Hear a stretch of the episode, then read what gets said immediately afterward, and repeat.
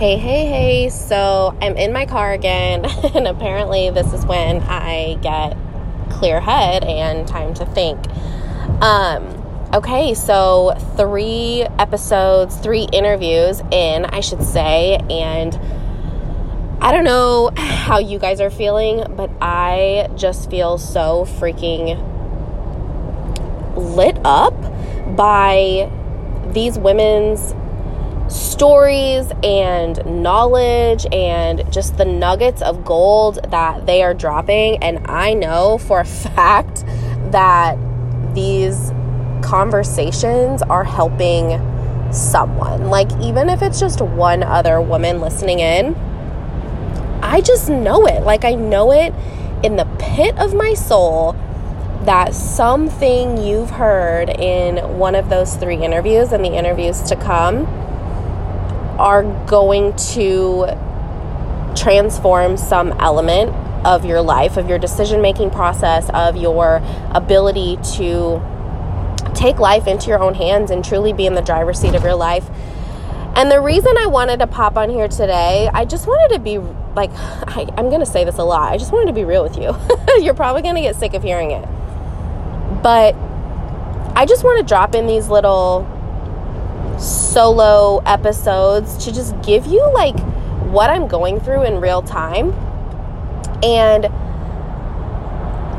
there's there's some schools of thought in the world of business that say like don't share your wounds or don't share your, like open wounds, share your scars, which you know, to a point, I get it, but also, like, I want you guys to know, like, what I'm going through in the moment so that you can kind of I don't know, use it as your own, like, oh, well, shit, like, she's feeling that. That's exactly how I felt. Like, this is how she handled it. Like, maybe I can handle it this way. And I am not always going to handle it the right way. I guarantee you that.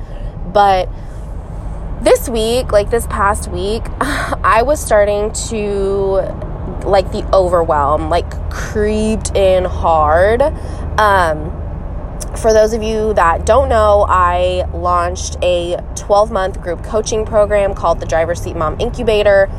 This program is 12 months of coaching for a mom from very very early on in pregnancy and or even preconception all the way through her pregnancy and then into postpartum. It's weekly coaching, it's modules that take her through my seven steps to being in the driver's seat of your birth.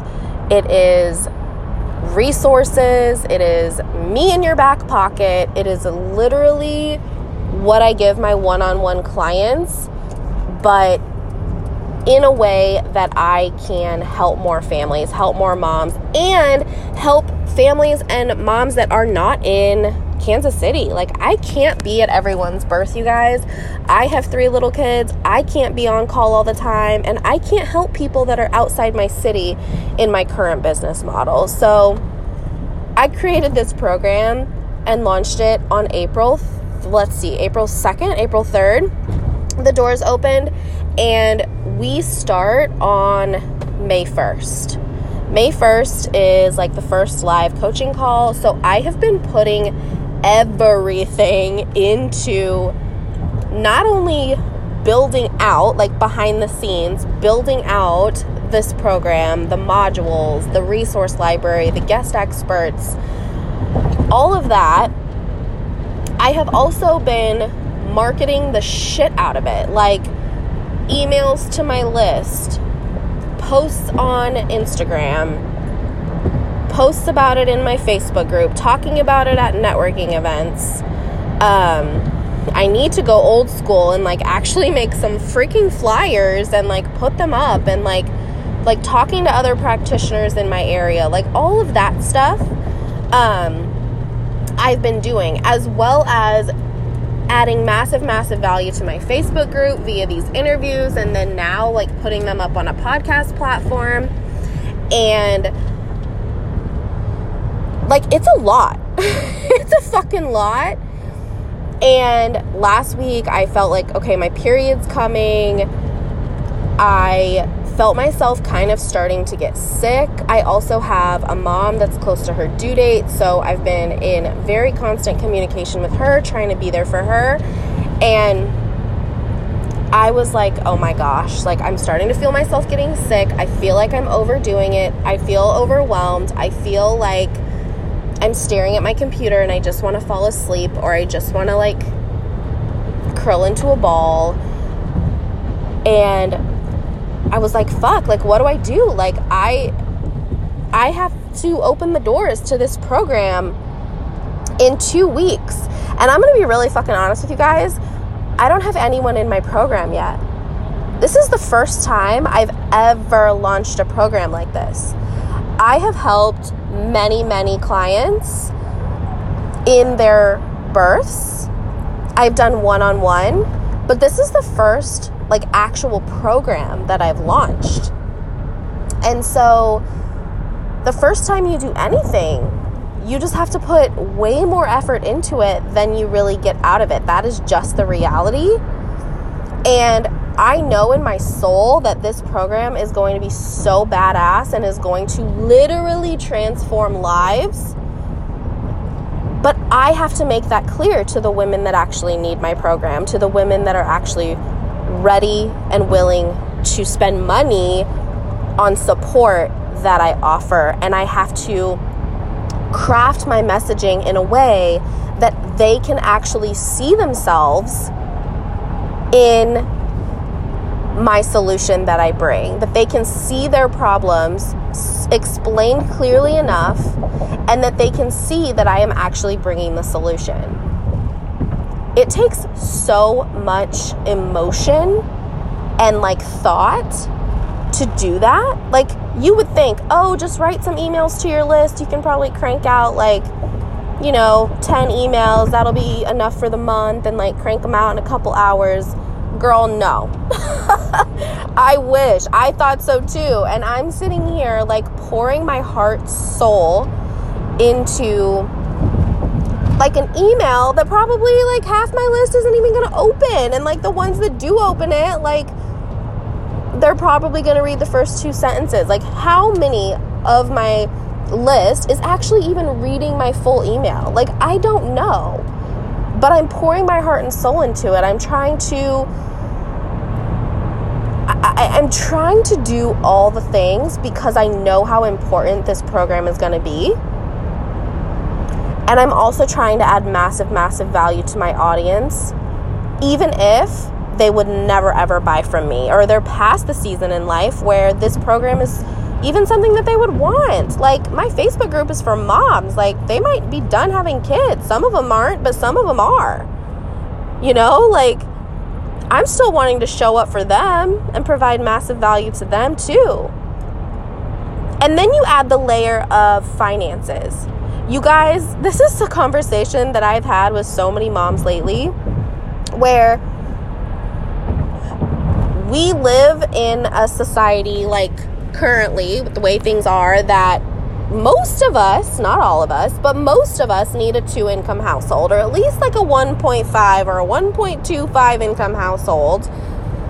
But yet, daycare is fucking expensive, and some of us don't even want to put our kids in daycare. Finding quality childcare is hard. And then you find it, and a lot of the moms I know that use full time childcare, like they're they're still home with their kids and trying to figure out uh, at last minute childcare because the kids are sick or you know all of these things like every other fucking week and it's like how how are we supposed to do this and so you add the layer of just money stress and the stress of I know my business is going to be wildly successful. I mean, I've, I, I have proof of that already. I have clients and I have great testimonials. But the amount I'm in the phase of my business where the amount of effort I'm putting in does not equal the payout. I am pushing a boulder up a fucking mountain right now, putting in so much more, so much work, and one day I will get to the top of that mountain, and I hope that it's really soon. um, and that boulder is just going to sit at the top of the mountain. It's going to feel good. And it's probably going to be equal effort, right? Like equal effort to the amount that is the payout. And then it, the boulder starts to roll down the hill. You guys, I didn't make up this analogy, but I love it. the boulder starts to roll down that hill and my efforts are going to eventually be less than my payout. And I want to make a lot of fucking money. I'm going to be really honest with you. And you want to know why? Because I know that if I make a lot of money, I can do a lot of damn good in this world. As well as so many women out there. So many of us moms, like our hearts the causes that we care about, can you imagine if you took the stress of money away? Not only like making them rich, but just solely taking the stress of money. If I just didn't have to worry about bills, what I could be doing with my time, and the impact I could be having on the world. But then you add that layer of like, now I actually have a decent chunk of money can you imagine? Like, I'm just thinking about the maternal health crisis in this world, black and brown families suffering at much higher rates than white families, the amount of, you know, doulas that I could pay to do to do doula support for families that can't actually afford it. You guys, I'm in a position now where I cannot afford to work for free. I cannot even afford to work for some of the cheaper rates. Like, I'm not a cheap doula in my area. Now, to put me in California or something, and I am, but like, you have to know your market. Um, but in Kansas City, like, I am not the cheapest doula.